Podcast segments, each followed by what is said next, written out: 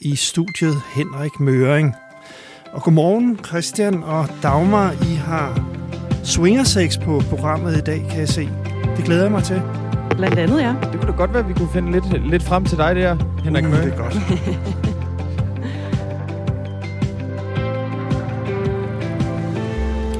Ja, som uh, Henrik Møring netop uh, teasede lidt for, reklamerede ja. lidt for, så er der altså svingersex på programmet. Det er godt nok lidt senere. Det er lidt senere. Ja. Det er først, når vi rammer øh, 7 minutter over 8-agtigt. Ja. Vi er jo, øh, kan, vi, kan vi sige, Radio 4 er gået viralt. Ja, det tror jeg godt, vi kan sige. Ja. Vi har været i diverse medier, fordi vi mandag bragte en reportage fra en svingerklub i Ishøj i anledning af genåbningen af svingerklubber. Det var det med den indendørs kontaktsport, der måtte åbne igen, og der hører svingerklubberne altså ind under. Præcis.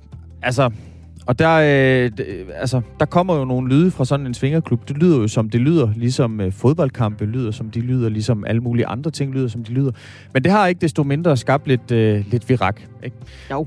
Vi hører både fra Louise Fischer, som øh, er ophavskvinden til reportagen, og så hører vi altså også fra Tina Kravlund, som er chef her på stedet. Hun er nyheds- og aktualitetschef, mm. snart programchef. Og hun skal simpelthen forsvare, hvorfor det var en god idé at bringe det her. Yes. Men det er altså først senere på morgenen. Inden vi, tager når den. så langt, så øh, skal vi også øh, forbi øh, regeringens nye udspil på uddannelsesområdet. Det er nemlig ikke alle provinsbyer, der er lige begejstrede. For mens Jørgen Kommune står til at få tre nye uddannelser, så får Brønderslev og Vejle Kommune ingenting. Lige om lidt, der taler vi med to skuffede borgmestre fra Venstre. Og så senere på morgen, der har vi også Ane Halsbo Jørgensen hun, med. Hun er uddannelses- og forskningsminister, og altså også øh, bagkvinde bag det udspil her. Og vi skal også til den øh, demokratiske republik Kongo, fordi natten til søndag, der blev forsteder til millionbyen i landet Goma, øh, altså millionbyen Goma i landet, ramt af et øh, vulkanudbrud fra vulkanen Nyiragongo. God strøm- udtale der. Ja, det håber jeg. Den, øh, det Ja. ja. får vi lige afklaret, om det var øh, rigtig udtale. Strømmen øh, af det her ødelæggende lava, det fik altså tusinder af mennesker til at flygte. Hundredvis af hjem er blevet ødelagt, og omkring 30 mennesker har indtil videre mistet livet. Og vi har talt med en øh, kongoleser, der mistede to små børn under flugten fra den her lava, og har altså ikke set noget til dem siden. Og han er bange for, at de er øh, omkommet. Der er mere om den her historie klokken 20 minutter over 6. Det er vores reporter Annette Solgaard, der kommer i studiet. Hun har talt øh, med manden øh, på Swahili. Ja. Øhm, så det hører vi altså mere om øh, 20 minutter over 6. Skal det give bøde og fængselsstraf at blive taget med kokain eller hash på sig? Det spørgsmål bliver besvaret i Norge i næste uge, hvor parlamentet de stemmer om at afkriminalisere stoffer. I Portugal, der har det i 20 år været socialrådgiver og psykologers ansvar frem for politiets, når borgere tager stoffer. Vi taler med en øh, journalist på Avisen Danmark, der op til den norske afstemning øh, er i Portugal for at høre om erfaringerne. Det er cirka klokken 25 minutter i syv. Det her det er Radio 4 morgen. I studiet sidder Christian Magnus Damsgaard og Dagmar Eben Østergaard, og du kan skrive ind til os på vores øh, sms. Den er åben som sædvanlig. Det gør du på 1424. Du starter med R4, et mellemrum, og så hvad du har på hjerte. Godmorgen. Der skal være flere uddannelser inden for landets, eller uden for landet, så er det jo så fire største byer. Sådan lød det i går, da regeringen præsenterede sit nye udspil på uddannelsesområdet på Aarhus Universitet i Foglum ved Viborg. Vi skal have et sammenhængende Danmark med vækst og udvikling i hele landet, lød det fra statsminister Mette Frederiksen. Men det er ikke alle provinsbyer, der er lige begejstrede for regeringens udspil. Udspillet her det ligger op til at oprette 25 nye uddannelser uden for storbyerne frem mod 2025.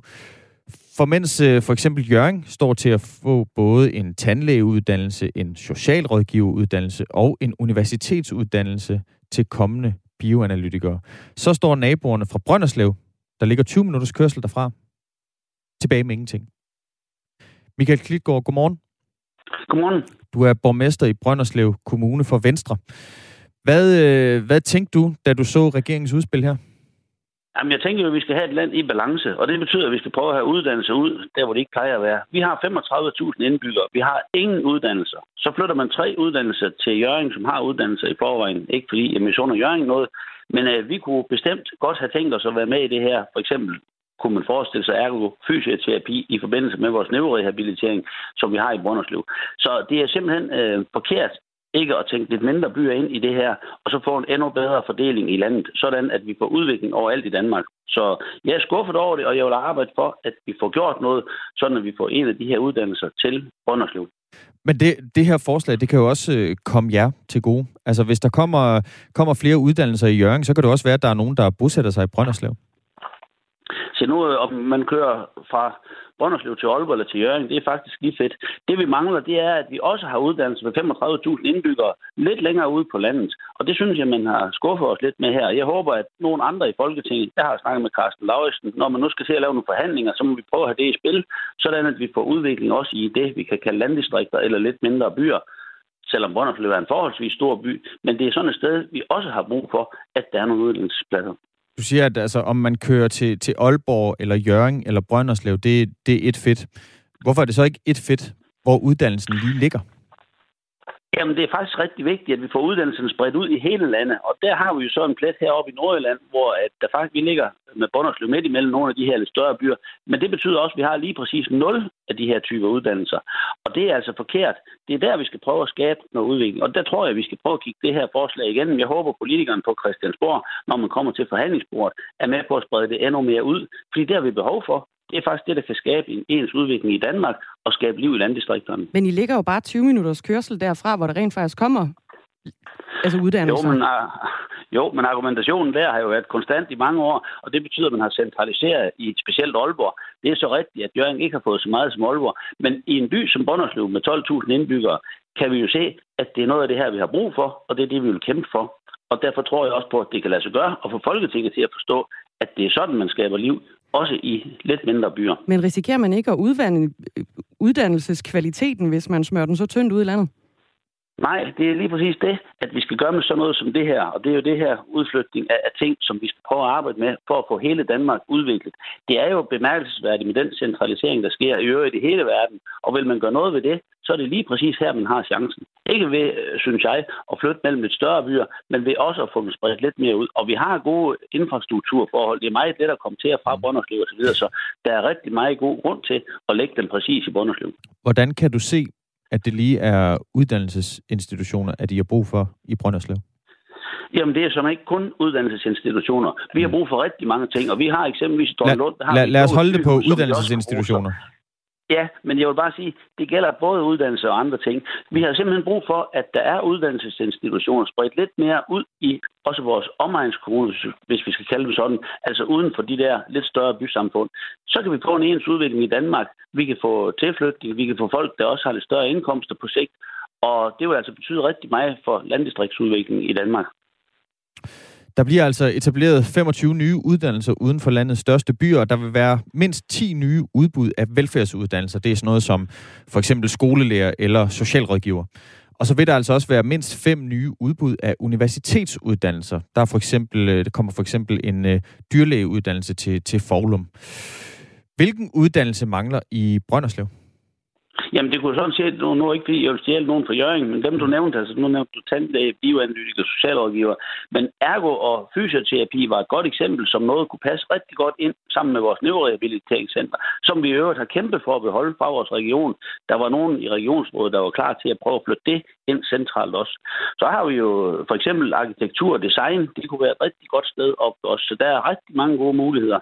Men øh, det er noget af det, vi skal drøfte. Jeg vil prøve at få nogle folketingsmedlemmer til at kigge på det, og jeg ved også, at øh, nogle af dem, vi snakker om i byrådet, vil kontakte Anne Halsbo og prøve at se, om vi kan rykke lidt i det. Men øh, nu må vi se, om det kan lykkes. Mm. Der er en lytter, der har skrevet ind på 1424 og startet sin besked med R 4. Øh, det er Arne, han skriver, i gamle dage var der en kiosk på hvert gadehjørne. Nu vil man lave et uddannelsescenter på hvert gadehjørne, også i byer, hvor ingen gider bo.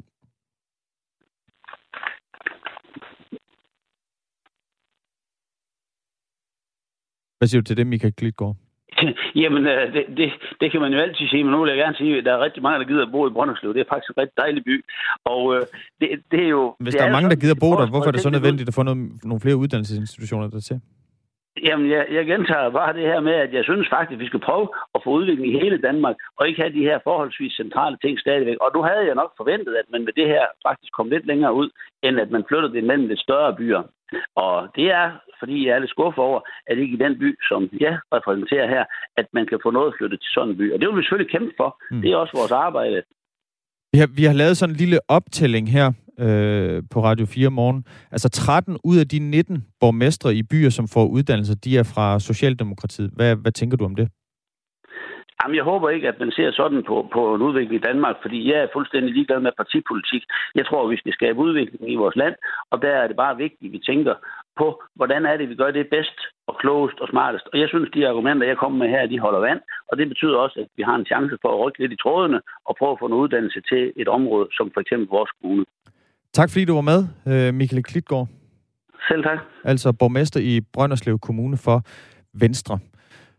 Og så tager vi lige 200 km sydpå, helt præcis til Vejle, hvor borgmester fra, også fra Venstre, Jens Ejner Jørgensen er med. Godmorgen, Jens Ejner. Ej, Jens Ejner Christensen. Jens Ejner Christensen. Ved du hvad, det er, det er hermed noteret. Beklager meget. Øhm, det hvad, hvad synes du om uh, regeringens udspil her? Jamen, jeg synes, det er rigtig uh, godt. Det er fint, at man tager hul på at flytte nogle uh, uddannelser ud i, ud i landet og får det bredt mere ud, så det har jeg, det har jeg ros til års for. Okay, så er der jo ikke noget problem. Ja, altså jeg kunne jo godt have, have tænkt mig, at man havde... Jeg, jeg ved ikke, hvad det er for kriterier, det er udvalgt efter, hvor det er, man flytter uddannelserne hen. Det, som vi jo øh, øh, har, som, som, som vi taler om i, i Vejle, det er nogle af de, det er nogle af de kompetenceområder, som vi har øh, meget af i vores erhvervsliv.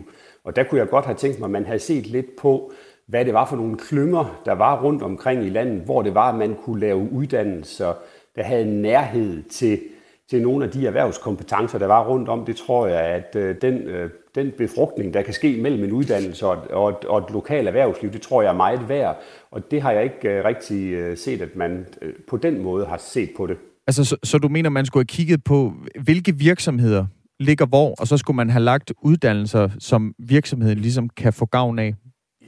Ja, altså nu har vi en øh, forholdsvis øh, stor klynge, der arbejder med offshore øh, vindindustri i, øh, i Vejle og udvikling af det. Og det tænker jeg, det kunne, det kunne både uddannelsen, men det kunne den klynge også have gavn af at være i øh, umiddelbar nærhed af hinanden. Øh, og det, og det, det, det tror jeg, at ville have været en fordel for, for hele den måde, som vi skruer vores uddannelsessystem sammen på i Danmark. Mm. Nu har I jo både en øh, lærer- og pædagoguddannelse i Vejle Kommune, altså mange flere øh, andre uddannelser, skal jeg også lige huske at sige.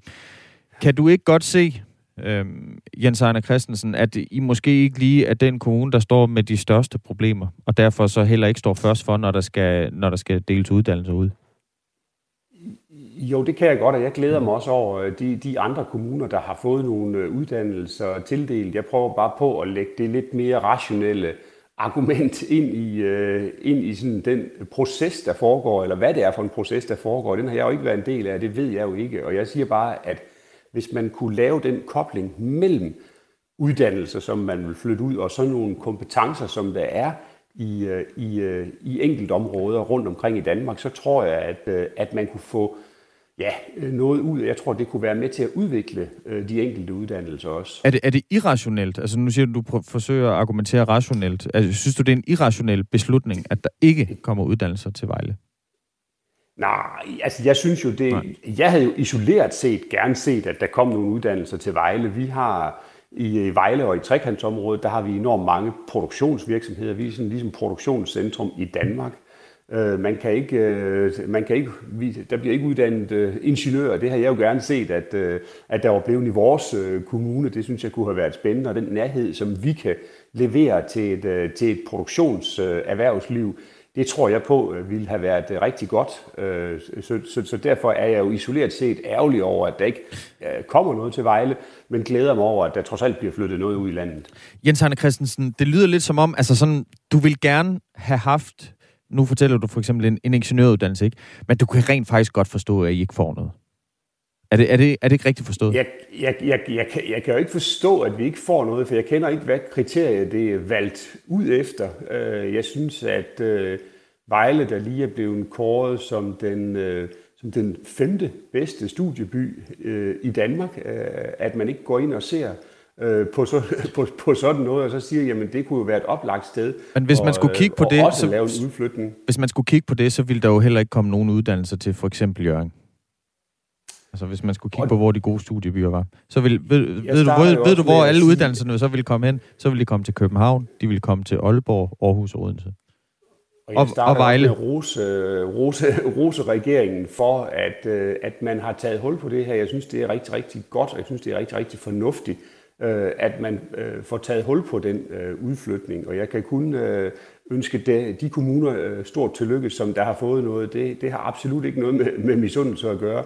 Nu er jeg ikke engang sat til at være borgmester i Vejle Kommune, og er derfor så klart. taler jeg jo vores sag. Øh, og, og, og, og kunne derfor gerne have ønsket, at der også var noget, der var kommet til Vejle Kommune. Nogle af de uddannelser, der så også er blevet udbudt nu her, det er jo så også øh, øh, uddannelser, der er i direkte konkurrence med nogle af de andre uddannelser, som vi har til at ligge øh, rundt i landet. Altså jeg tænker på seminarier, øh, læreruddannelse, pædagoguddannelse. Jens Ejner Christensen, tak fordi du var med her til morgen. Selv tak. Altså borgmester i, i Vejle Kommune for, for Venstre. Uddannelses- og forskningsminister Ane Halsbo Jørgensen, hun svarer på kritikken, og det gør hun klokken kvart i syv. Regeringens udspil er altså endnu ikke vedtaget, inden, øh, inden der skal udspillet altså forhandles mellem partierne i, i Folketinget. Og så må vi så se, hvor de lander henne, alle de gode uddannelser. 21 minutter over 6. Natten til søndag blev forsteder til millionbyen Goma i den demokratiske republik Kongo ramt af et vulkanudbrud fra, fra vulkanen Nyiragongo. Og strømmen af ødelæggende lava fik tusinder til at flygte. Hundredvis af hjem er blevet ødelagt, og omkring 30 mennesker har indtil videre mistet livet. Og nu har indbyggere i hele den østlige del af Goma fået ordre fra myndighederne om at lade sig evakuere af frygt for et øh, nyt vulkanudbrud. Godmorgen, Annette Solgaard Godmorgen. reporter her på øh, Radio 4. Du forstår Swahili, og derfor så har du ringet rundt til kongolesere i Goma, der på den ene eller den anden måde er blevet øh, ramt af vulkanudbruddet. Hvad er det, der sker i Goma lige nu? Der er, øh, der er stort kaos i Goma lige nu. Jeg har facetimet med flere, der var på vej til at flygte ud af byen, som sidder fast i lange bilkøer, øh, mens der er mange gående til fods, der slæber med, hvad end de nu kunne nå at få med sig fra deres hjem. Øh, og de skal bare alle sammen væk. Det er lidt forskelligt. Nogle de tager, øh, tager ned mod, mod søen, andre de flygter over grænsen til Rwanda. Nogle var egentlig allerede på vej tilbage fra deres flygt i weekenden, men altså flygtet igen igen, inden de kom hele vejen tilbage. Nogle steder er vejene spærret, fordi der ligger lavastrømme henover, som stadig ikke er kølet helt ned, der stadig er giftstoffer i. Så det er simpelthen et, et stort kaos, og mange har øh, også mistet nogen, de kender i den store forvirring, der er opstået efter de lavabrænde, der har været. Og du har, taget nogle, øh, du har foretaget et par opkald. Ja, det har Hvad, jeg. hvad siger de kongolesere, du har, øh, du har talt med? Jamen, de siger, at det har været en meget øh, kaotisk uge. Der har været efterskæld, små jordskæld, og så nu den her trussel om endnu et vulkanudbrud, så det er næsten ikke til at, øh, at være i. Øh, og jeg har talt med blandt andet øh, en mand, der hedder Simbisi Namusifu Jeremy, som bor i en lille forstad til Goma, som altså var nogle af dem, der blev ramt af lavastrømmen, inden den strømmede lige, inden den kom ind til millionbyen. Og han, øh, han har simpelthen mistet alt, hvad, hvad han ejer i, øh, i lavaen. Lad os lige prøve at høre. Hallo, mimi naitwa na Musifu Simbi na Musifu niko Goma Nyiragongo. Kaashi wa Goma, wakaashi wa Goma wote wanakimbia. Nyumba nyumba nyingi ziliharibika eh, na watu walikufa. Hvad, hvad siger han, Hvad- Annette? Han siger, alle løber. Alt er blevet ødelagt. Der er mange mennesker, der er døde. Det er kaos her. Vi løber, vi løber. Som er det, han, han siger i klippet her. Øh, og han fortæller også, at han havde øh, ikke kunne finde to af sine børn fra søndag. Han fandt dem så endelig efter tre dage. Onsdag okay. aften dukkede de op.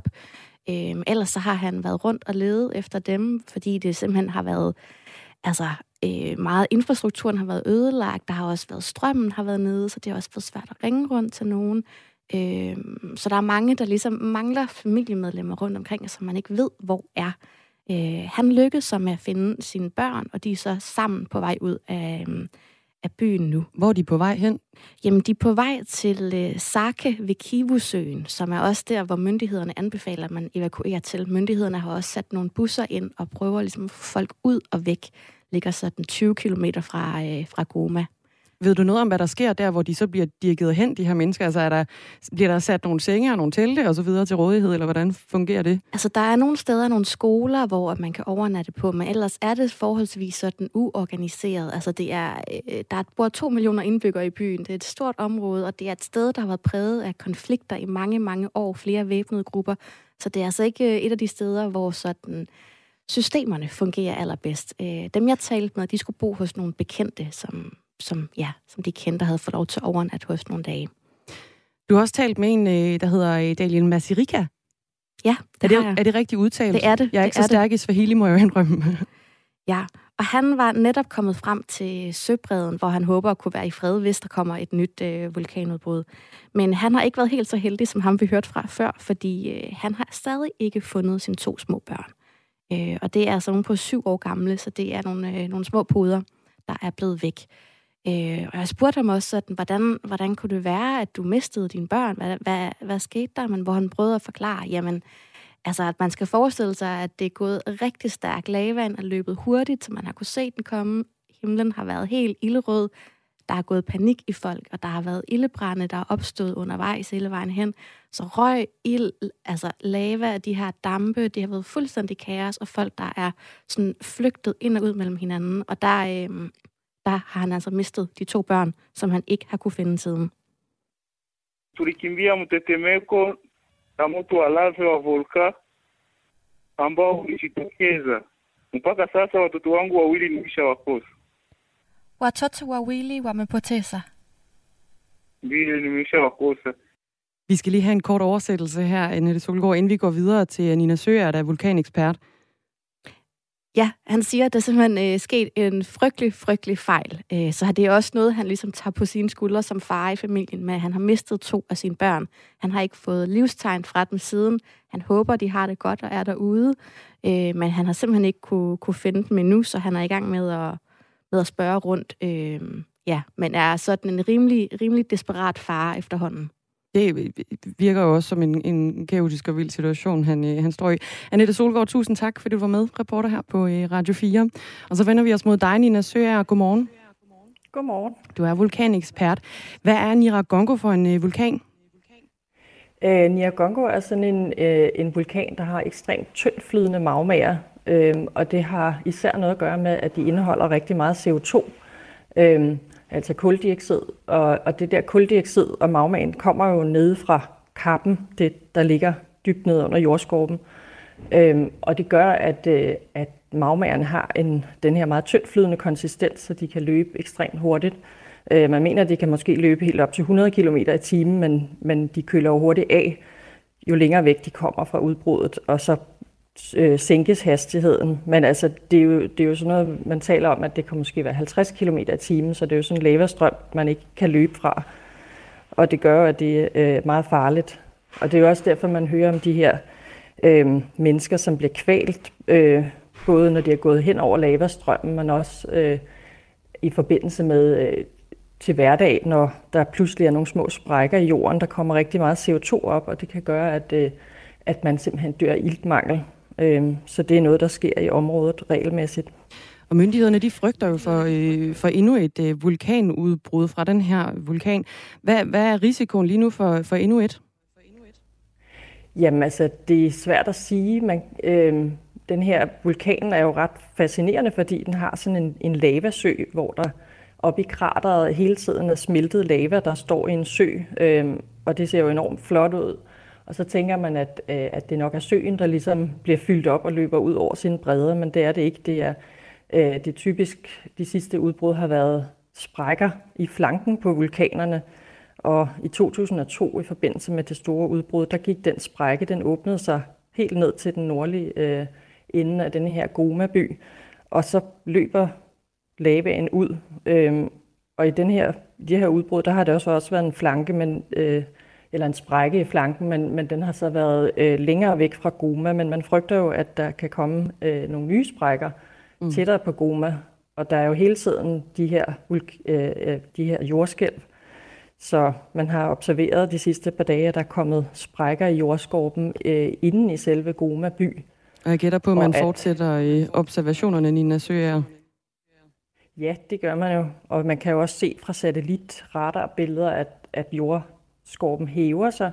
Og det er især omkring den her Goma by, og det kan jo tyde på, at der er noget magma på vej op igennem jordskorpen. Så man er jo rigtig bange for, at der pludselig åbner sig en sprække nede i selve byen. Nina Men, Søger, øh, jeg bliver nødt til at stoppe dig her. Tusind tak, fordi du var med. Tusind tak, fordi du var med. Velbekomme. Altså vulkanekspert om den her øh, vulkan i den demokratiske republik Kongo, som altså er, er gået udbrud. Man frygter for, øh, for endnu et. Klokken den er blevet halv syv, og det betyder, at øh, Henrik Møring han er klar med et nyhedsoverblik.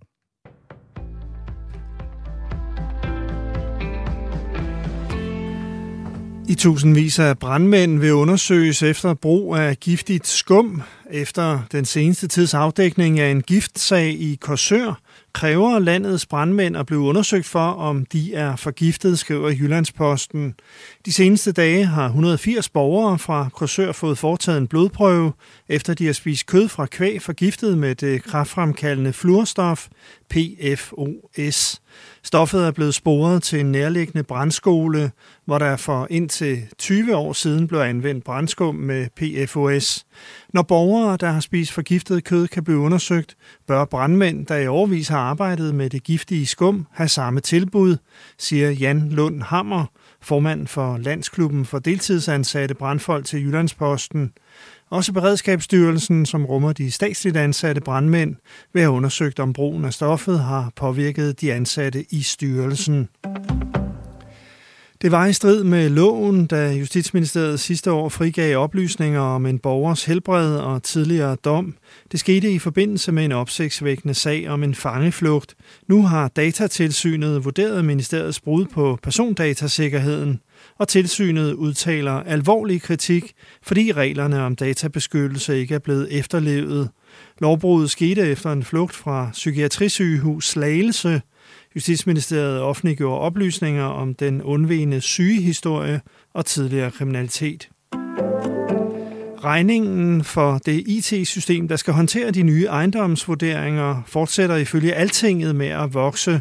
Ifølge mediet har skatteminister Morten Bødskov haft et fortroligt aktstykke på dagsordenen i Folketingets finansudvalg. Her har skatteministeren bedt om et ukendt beløb til at færdiggøre IT-systemet. Anne Philipsen fortæller. Det var et bredt flertal i Folketinget, der tilbage i november 2016 indgik en aftale om at opbygge et nyt system for ejendomsvurderinger. En ejendomsvurdering er den vurdering, som skattevæsenet laver af, hvad en bolig er værd. Vurderingen har en betydning for, hvor meget man skal betale i skat. Systemet er i forvejen gået over budget. Oprindeligt var der sat 200 millioner kroner af til systemet. Det er siden blevet forsinket med flere år, og prisen er vokset til over 1 milliard kroner. Samtidig har problemerne fået Skatteministeriet til at udskyde ejendomsvurderinger, der skulle være kommet i efteråret sidste år til sommeren i år.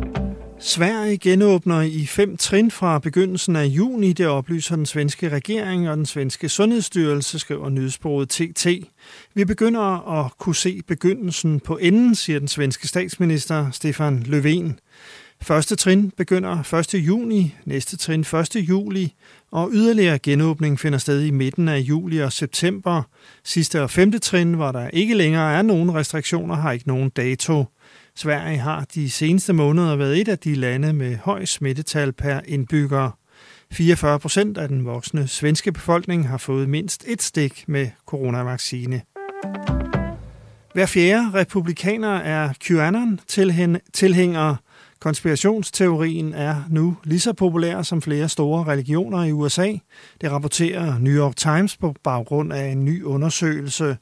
Den indikerer, at 15 procent af amerikanerne tror på, at staten, medierne og finanssektoren i USA er kontrolleret af en gruppe satandyrkende pædofile, hvilket er hovedtesen i QAnon-konspirationsteorien.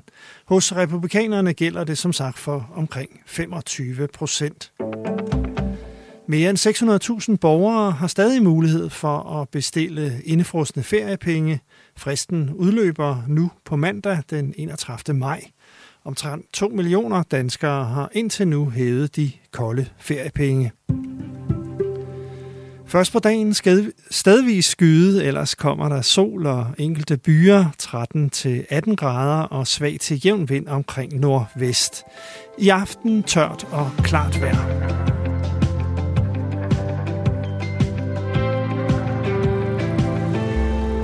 Tak for det, Henrik Møring. Det var altså øh, nyhederne på Radio 4 med allesteds nærværende Henrik Møring. Her der er det Dagmar Eben Østergaard og Christian Magnus Damsgaard, der sidder bag mikrofonerne på en dag, hvor, øh, som jo er dagen derpå. Dagen derpå, ja. I forhold til det udspil, som regeringen fremlagde i går. Øhm, vi var på det i går, men vi er også på det i dag. Præcis. Springer på det. Man kan, som, man kan som altid skrive ind på 1424 og starte sin besked med R4. Det er der en del af jer, der har gjort, og det skal I have tak for. Øhm, blandt andet Mass, som skriver, et eksempel. For 10 år siden havde Fanø både en søfarts- og navigationsskole. De ligger begge i Esbjerg i dag, og det er jo bare fordi, det giver mening. Bor vel 5.000 mennesker på Læsø i alt kontra de 50.000 i Esbjerg. Der er blot en færge og 3 km imellem. Det giver da bare mening. Der kan jo ikke ligge en specialskole på et hvert gadehjørne. Og det er jo en henvisning, den her med et hvert gadehjørne. Det er en henvisning til en uh, øh, sms, Arne skrev ind, som også sagde, at i gamle dage, der var der jo en kiosk på et hvert gadehjørne, og nu vil man så have uddannelsescentre på et hvert gadehjørne. Vi har også en anden uh, lytter, der skriver ind, der skriver, kære borgmester, tvivl ej, det magtværk bliver sikkert ikke til noget alligevel. Ane Halsbo Jørgensen svarer på kritikken, og det gør hun øh, om 10 minutter. 10 minutter kvarter, ikke? Jo. Sådan cirka. Velkommen til. Det er Radio 4 morgen.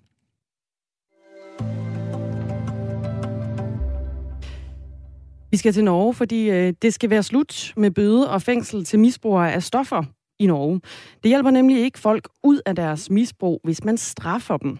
Det er en af tankerne bag den narkoreform, som de norske politikere de skal stemme om i næste uge, og som skal afkriminalisere stoffer til eget forbrug, hvis det altså bliver stemt igennem det her. Inspirationen til reformen stammer fra Portugal, som afkriminaliserede både cannabis og også hårde stoffer for cirka 20 år siden. Og her er erfaringerne altså i overvejende positive. For eksempel så dør halvt så mange af narkotika-relaterede årsager, som i resten af Europa. Godmorgen, Emil Jørgensen. Godmorgen. Journalist ved Avisen Danmark, og du befinder dig i øh, Portugal. Det er jo ikke sådan, at det portugisiske samfund bare ignorerer, at folk de tager stoffer. Det er bare ikke politiet, der tager sig af det. Hvordan foregår det, hvis en portugiser bliver taget med stoffer på sig? Jamen lad os forestille os, at jeg er portugiser, måske for nemhedens skyld. Så hedder jeg ikke Emil, men øh, vi kunne sige Emilio. Jeg yes. slubrer sardiner og drikker portvin, og så fyrer jeg også lige en fed. Jeg ryger en joint. Politiet de knaller mig. Og i gamle dage, så skulle jeg ifølge portugisisk lov have en bøde og stilles op for sådan en dommer med hammer og paryk, sådan lidt øh, karikeret sagt. Men i dag, hvis jeg vel og mærke kun har det på mig til, øh, hvad der svarer til eget forbrug, så får jeg i stedet den indkaldelse til noget så George Orwellsk klingende som øh, Kommissionen for Afskrækkelse af Narkotikamisbrug. Ja. Og det lyder ret farligt, øhm, og det er heller ikke lige frem hyggeligt, vil jeg sige, fordi jeg prøvede det nemlig forleden dag, altså sådan ren øh, proforma, øhm, i sådan et lidt slidt, gråt lokale i det centrale Lissabon med lysstofslamper hængende i loftet. Der sidder man så over for en socialrådgiver, en advokat og en psykolog. Og de stiller mig en masse spørgsmål. Hvor tit ryger jeg has? Hvordan går det ellers med mit liv? Passer jeg min skole og mit arbejde? Er mine forældre ved at blive skilt? Er jeg ulykkelig forelsket, stresset, deprimeret osv. osv., osv. Og hvis kommissionen de vurderer, at stofferne ikke udgør et problem, så går jeg fri. Hvis det er nu tredje gang inden for en måned, jeg er her, så bliver jeg enten bedt om at søge hjælp, eller jeg bliver sanktioneret med en lille bøde eller med en samfundstjeneste. Men hele humlen ved systemet, siger portugiserne, det er, at man ikke betragter stofbrugere som kriminelle. Man betragter dem som nogen, der har brug for hjælp. Emil Jørgensen, jeg skal lige hurtigt forstå her. Du har været inde ved den her øh, kommission for afskrækkelse. Øh, blev du taget med vilje, eller var det en aftale, du skulle ind og opleve, hvordan det var? Og hvor meget er egentlig øh, narkotika eller cannabis til eget forbrug? Det var flere spørgsmål i et. Jamen, jeg skal prøve at tage dem alle sammen. Øh, først og fremmest, jeg, jeg blev ikke taget, jeg blev ikke knaldet med noget på mig. Øh, jeg, øh, jeg, det var en aftale, om jeg skulle ind og prøve at se, hvordan det foregår. Så vi simulerede ligesom en form for samtale. Ja. Øhm, det afhænger af, hvad det er for noget. Øh, hvis, det er, hvis det er has, altså de her brune klumper, så må du have 5 gram på dig. Hvis det er pot, så er det 25 gram. Øh, de portugisiske myndigheder har simpelthen sådan et schema, der, øh, der regner ud, hvad de mener svarer til 10 dages forbrug. Og hvis man har under 10 dages forbrug, så bliver det øh, betragtet som ikke noget, man er ude på at sælge eller videredistribuere på nogen måde. Så hvis man har over øh, 10 dages forbrug, hvad sker der så? Ja, så bliver man behandlet på samme måde, som man gør de fleste andre steder i verden. Altså, så bliver man betragtet som øh, kriminel, der er ude på at pushe eller sælge, eller så, så, så er det politiet, der håndterer en, og ikke den her kommission. Og det er jo ret vigtigt at skelne mellem den her afkriminalisering øh, af stoffer, som man har øh, gjort i Portugal, og så legaliseringen af stoffer. Når man afkriminaliserer stoffer, så er der ikke tale om øh, som sådan at lovliggøre narkotika jo. Øh, handel og smugling af ulovlige stoffer, det vil altså fortsat være strafbart, og det er ikke muligt at anskaffe sig narkotika på lovlig vis. Og legalisering af cannabis, det er altså også sket, senest har vi set i, øh, i, i flere amerikanske delstater. I Portugal, der afkriminaliserede man så stoffer i 2001, og det er, som du også nævner, det er både cannabis, og det er også øh, hårde stoffer.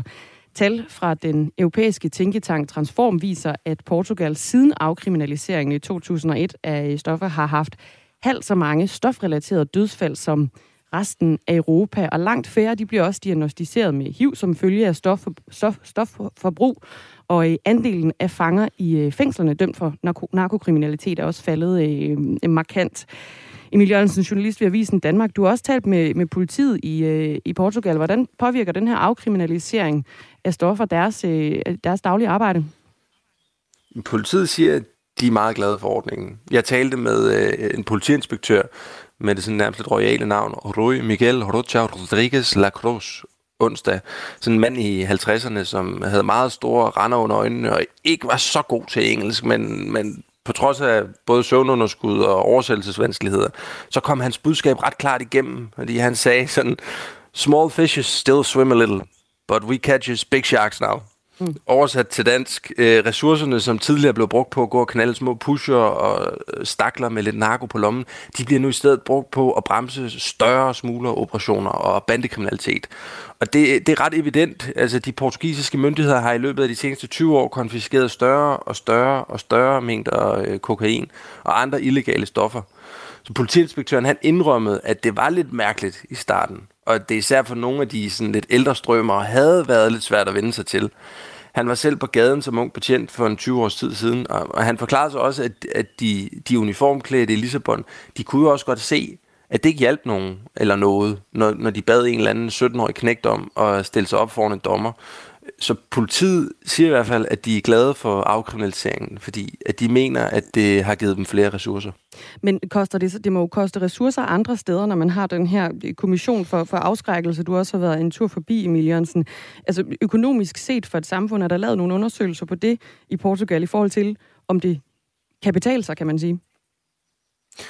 Ja, og det, det, det viser det sig, at det kan det. Altså, det, det er jo det, som, som den her model også bliver hyldet for, og det er det, der gør, at de topper alle internationale narkotikalister som duksedrenge, fordi den her model har ifølge portugiserne selv jo ikke kostet mere, tværtimod mindre, og, og grunden til det er, at man kanaliserer nogle af de penge, man tidligere brugt på kontrol, over i forebyggelse og harmreduktion og andre former for, for behandling, og, og specielt den her kommission, og øh, de, de resultater, som du selv listede op før, altså der er færre, der, der dør af overdoser, og der er færre, der bliver smittet med kønssygdomme, og alle de her andre øh, problematikker, at der er langt færre i fængslerne, det gør, at det, det er i hvert fald ifølge de portugisiske instanser og myndigheder, jeg taler med, er en, øh, er en god forretning også.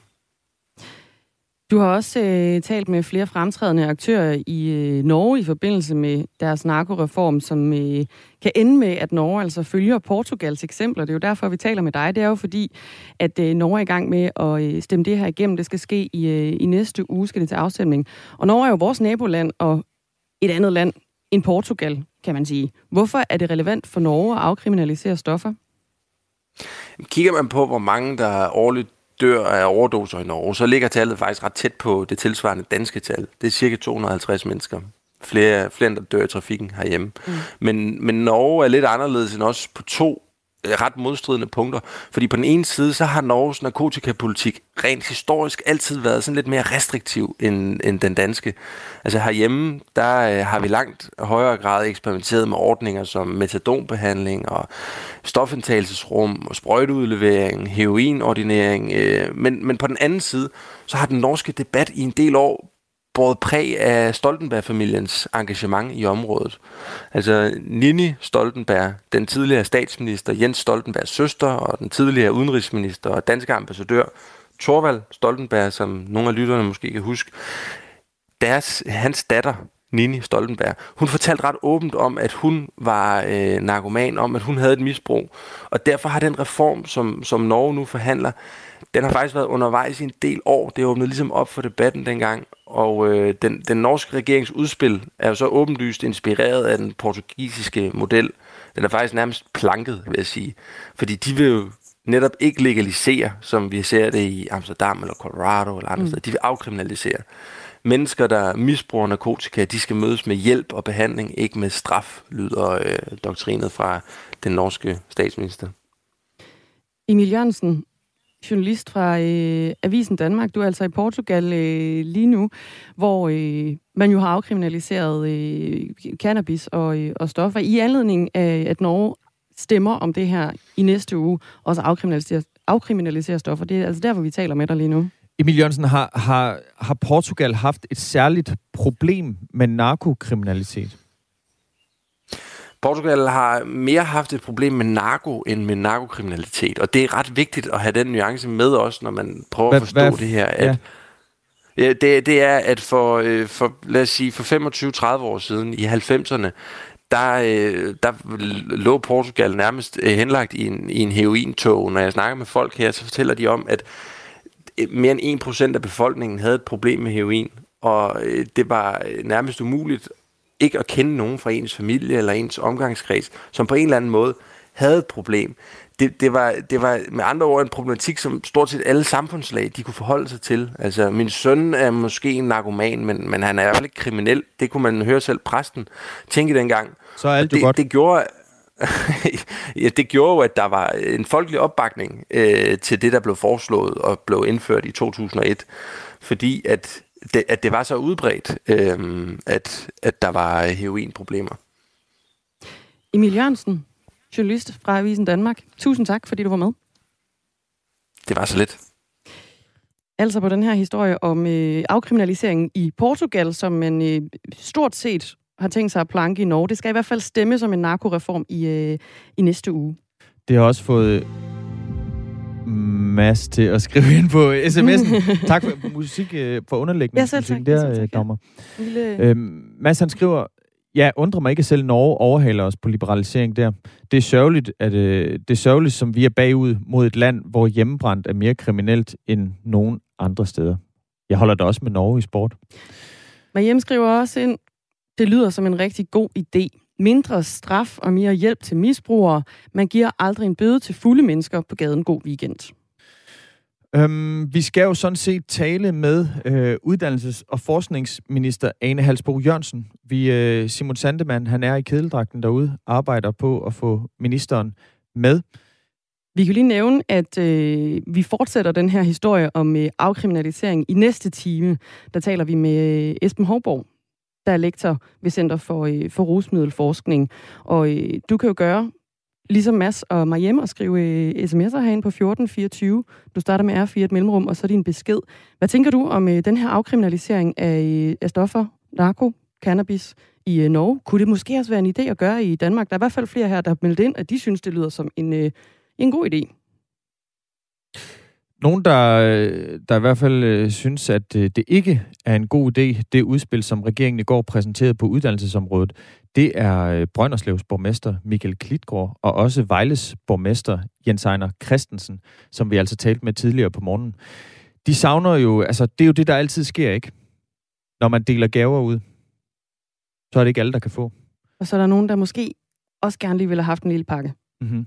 Og de er altså begge utilfredse med, at, øh, at de er blevet overset i det her uddannelsesudspil, som regeringen præsenterede i går. Der var både Kåre Dybvad, boligminister til stede, statsminister Mette Frederiksen, og altså også Ane Halsbo Jørgensen fra Socialdemokratiet. Hun er uddannelses- og forskningsminister. Regeringen de vil altså fra 2025 oprette 25 eller flere nye uddannelsessteder, som skal ligge uden for de fire største byer. Og der er altså tale om øh, en række nye uddannelser. Desuden så skal nogle af de mest populære universitetsuddannelser flyttes ud af de store byer. Hvilke? Det ved vi ikke endnu. Der er altså tale om i alt øh, 1.300 uddannelsespladser, som skal udflyttes, og så skal der op, altså, altså også oprettes 1.000 nye pladser. Og det er altså byer som blandt andet, nu skal jeg se, om jeg kan finde øh, overblikket her, det er altså byer som blandt andet Frederikshavn, der får en maritim uddannelse, Jørgen får en uddannelse for bioanalytikere, socialrådgiver og tandlæger, Tisted, de får en uddannelse for maskinmestre, og Forlum ved Viborg får en uddannelse for dyrlæger. Det var altså bare lige et øh, lille dyk ned i, hvilke byer det er, som kan, kan se frem til at få en øh, uddannelse til byen. Og vi skal have et øh, sammenhængende Danmark med vækst og udvikling i hele landet. Det sagde øh, statsminister Mette Frederiksen altså om det her øh, udspil. Det skete jo i går, da regeringen præsenterede det her udspil på uddannelsesområdet på øh, Aarhus Universitet i Forlum ved Viborg. Og det er et udspil, der som nævnt betyder, at flere uddannelser øh, skal være uden for landets fire største byer. Men der mangler altså sammenhæng. Sådan lød kritikken fra øh, to borgmestre fra øh, henholdsvis Vejle og Brønderslev tidligere på morgen, som øh, vi har talt med. Blandt andet Brønderslevs borgmester Michael Klitgaard fra Venstre. Jamen, jeg tænker jo, at vi skal have et land i balance, og det betyder, at vi skal prøve at have uddannelse ud, der hvor det ikke plejer at være. Vi har 35.000 indbyggere. Vi har ingen uddannelser. Så flytter man tre uddannelser til Jørgen, som har uddannelser i forvejen. Ikke fordi jeg misunder Jørgen noget, men øh, vi kunne bestemt godt have tænkt os at være med i det her. For eksempel kunne man forestille sig ergofysioterapi i forbindelse med vores neurorehabilitering, som vi har i Brønderslev. Ja, Brønderslev ville altså gerne have haft øh, en fysioterapeutuddannelse til byen.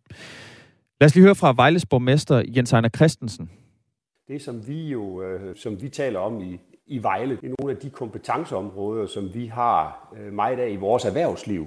Og der kunne jeg godt have tænkt mig, at man havde set lidt på, hvad det var for nogle klynger, der var rundt omkring i landet, hvor det var, at man kunne lave uddannelser, der havde en nærhed til, til nogle af de erhvervskompetencer, der var rundt om. Det tror jeg, at øh, den, øh, den befrugtning, der kan ske mellem en uddannelse og, og, et, og et lokalt erhvervsliv, det tror jeg er meget værd. Og det har jeg ikke øh, rigtig set, at man på den måde har set på det. Og så kan vi sige godmorgen til uddannelses- og forskningsminister Ane Halsbo Jørgensen fra Socialdemokratiet. Godmorgen. Godmorgen. Har du, jeg skal lige høre, du, hørte du klippet fra de to borgmester her? Det gjorde jeg, ja. Super. Hvad, øh, hvad er dit svar på kritikken? Jamen altså først og fremmest, hvis vi ser på Vejle, så er der jo faktisk en ret stor del af den her øvelse, som, øh, som gerne skulle prøve at holde hånden under det seminarium, der for eksempel ligger, altså den læreruddannelse, der ligger i Vejle, hvor, øh, hvor man har en stolt tradition for at uddanne lærer, men, men hvor man har et pres på optaget, og hvor vi siger, med vores udspil, der vil det både give et løft til økonomien, men det vil faktisk også sørge for, at vi får fordelt vores unge mennesker bedre mm. i fremtiden. Øhm, og i forhold til Brønderslev, jamen, altså, jeg har den største sympati for Brønderslev. Jeg har selv valgt der. Men, men det her det er jo også et forsøg på at sige, det er videregående uddannelse, vi taler om. Det er ikke ungdomsuddannelse, det er ikke erhvervsuddannelse, det er videregående uddannelse, vi taler om. Og hvis jeg skal tro på det her, hvis regeringen skal tro på det her, så handler det jo også om at bygge videre på de stærke studiemiljøer, vi allerede har. Sådan at når man ser på Nordjylland for eksempel, at så er det Tisted, Jørgen, Frederikshavn, hvor der allerede er et stærkt studiemiljø, vi bygger videre på. Er der også et stærkt øh, studiemiljø i Foglum, der hvor dyrlægeuddannelsen skal ligge? Der er i hvert fald et, et, et øh, forskningsmiljø i verdensklasse, og øh, allerede et, et øh, rigtig stort øh, øh, udstyr i forhold til både dyr øh, og videnskab. Øh, og så må man jo bare sige, at øh, Viborg er en stærk by, og Aarhus Universitet er øh, jo også et meget, meget stærkt universitet. Så, så den del er jeg ikke bekymret for. Hmm. Ane Halsbo Jørgensen, hvad, hvad, hvad er det, det gør for provinsen at få, få nye uddannelser til? Altså, hvad, hvad er pointen med jeres udspil? Men det betyder jo alt, at der er uddannelsesmuligheder. Lidt mere konkret. Det betyder noget for, det betyder noget for, at vores øh, unge mennesker ikke tvinges til at flytte væk øh, alt for langt fra der, hvor de kommer fra, hvis de ikke ønsker det. Det betyder noget for, at man i de lokale virksomheder faktisk kan rekruttere den arbejdskraft, man har brug for. Og så betyder det noget for vores velfærdstilbud, at man for eksempel kan øh, læse til pædagog, eller lærer, eller sygeplejerske, eller socialrådgiver i nærheden. Sådan at øh, de børn, der går i skolen, faktisk også bliver undervist af uddannede lærere. Så uddannelse har en energi i sig og, og smitter af på resten af et lokalområde.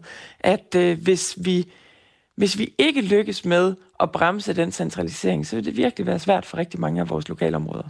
Jeg griber lige fat i noget af det, af det første, du siger her, øh, Ane Halsbro Jørgensen, altså med, at, at man ikke vil tvinge unge til at flytte væk for at tage en uddannelse. Altså, hvor ved du fra, at der er mange øh, dyrlæger, en sp, der er flyttet fra, fra Forlum og så til, til de store byer for at uddanne sig til dyrlæge?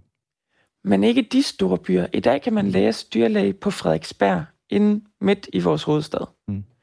Det er det ene sted, man kan læse til dyrlæge. Hvor mange dyrlæger går rundt i Forlum, som ikke er blevet dyrlæger, fordi sige, de skulle flytte til København? Skulle kunne... Hvad siger du, undskyld? Hvor mange øh, dyrlæger går der rundt i Forlum og omegn, som, øh, som ikke er blevet dyrlæger, fordi de ikke ville flytte til København? Helt ærligt, vores, vores dyrlægestudie har også en tæt kobling til vores landbrugserhverv. Og det er der altså bare rigtig meget af, ikke bare i Forlum, men i hele Jylland. Øh, jeg ser et stort potentiale for, at man også kan blive dyrlæge i Jylland i fremtiden. Det ser jeg gerne komme til at ske. Regeringen vil altså fra 2025 oprette 25 eller flere nye uddannelsessteder, som skal ligge uden for de fire største byer. Og der er altså tale om en øh, række nye uddannelser, og desuden så skal nogle af de mest populære universitetsuddannelser flyttes ud af de store byer. Ane Halsbro Jørgensen, øh, hvad er det for nogle populære universitetsuddannelser, som skal flyttes ud af de store byer? Det handler jo blandt andet om, at man i Esbjerg igennem længere tid har øh, efterspurgt en, øh, en jurauddannelse, fordi man har utrolig svært ved at rekruttere jurister, og det er bare en kompetence, der er rigtig vigtig, både offentlig og privat. Øhm, det, det har der været efterspørgsel efter længe, og det, det er noget af det, vi ser et potentiale for med vores udspil.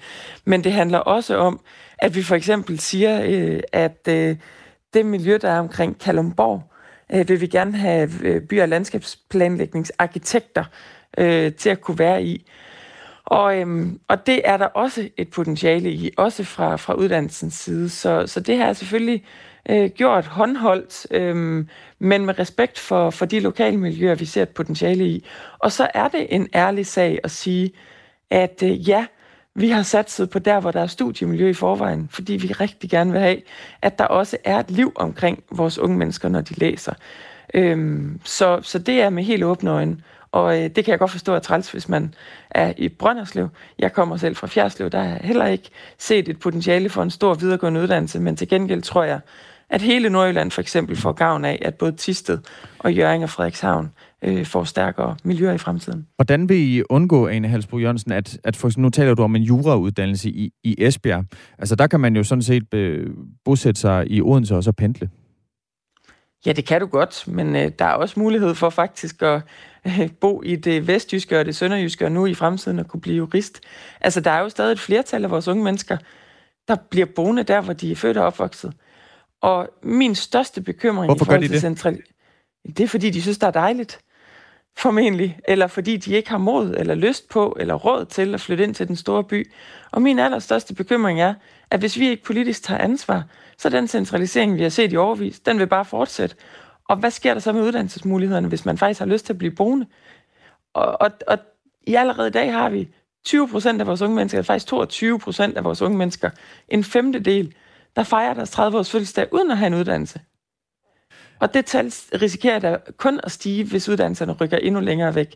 Vi vil gerne den modsatte vej, og det kræver noget, det kræver også nogle svære beslutninger, men det er det, vi tror på, der er bedst for Danmark. Ane Halsbro Jørgensen, øh, vi har fået en sms fra, fra Kenneth, som skriver ind, Godmorgen. Hvorfor er der ikke oprettet flere steder at læse medicin, når der er mangel på læger i Danmark? Her der tror jeg særligt, Kenneth han tænker på den lægemangel, der kan være i nogle af provinsbyerne. Hvorfor har I ikke gjort det? Et, og det er også en kæmpe stor udfordring, Kenneth. Øhm, det vi med vores udspil lægger op til, det er, at man i fremtiden skal kunne læse medicin i alle fem regioner. Og, øh, og derfor ser vi på potentialet i forhold til det supersygehus, der ligger på Sjælland, at de også i fremtiden øh, har et stærkere øh, medicin uddannelsesmiljø, så vil man kunne det i alle vores regioner. Og jeg er meget opmærksom på, hvad det for eksempel har betydet for lægemanglen i Nordjylland, at man fik en lægeuddannelse til Aalborg. Fordi det betyder, at øh, en stor del, faktisk flertallet af dem, man uddanner i Aalborg, de bliver boende i Nordjylland. og det vil sige, at man har taget et kæmpe greb øh, for at gøre op med lægemanglen. Så det er en bekymring, jeg deler, og vi har blik for den. Ane Halsbo Jørgensen, tak fordi du var med her til morgen. Jamen selv tak. Ha' en god dag. I lige måde. Altså uddannelses- og forskningsminister om det her udspil, som øh, regeringen fremlagde i går om at oprette 25 eller flere nye uddannelsessteder, som altså skal ligge uden for de, de fire største byer. Det her, det var altså regeringens udspil. Ja. Nu skal der forhandles. Så må vi se, hvor den lander. Mm-hmm. Der er i hvert fald nogle øh, borgmestre, som vi talte med tidligere, der vil forsøge at skubbe lidt på, for at få en, en bid af, af uddannelseskagen. Vi mm. må se, om det lykkes. Og du kan gøre som Kenneth og skrive sms'er herind. Du skriver til 1424, du starter med R4 et mellemrum, og så din øh, besked. På den anden side af nyhederne her, der skal vi blandt andet snakke om øh, den her frivillige vaccineordning, der er oprettet. Nu er der nemlig også oprettet et vaccinationscenter i Aarhus. Klokken er syv.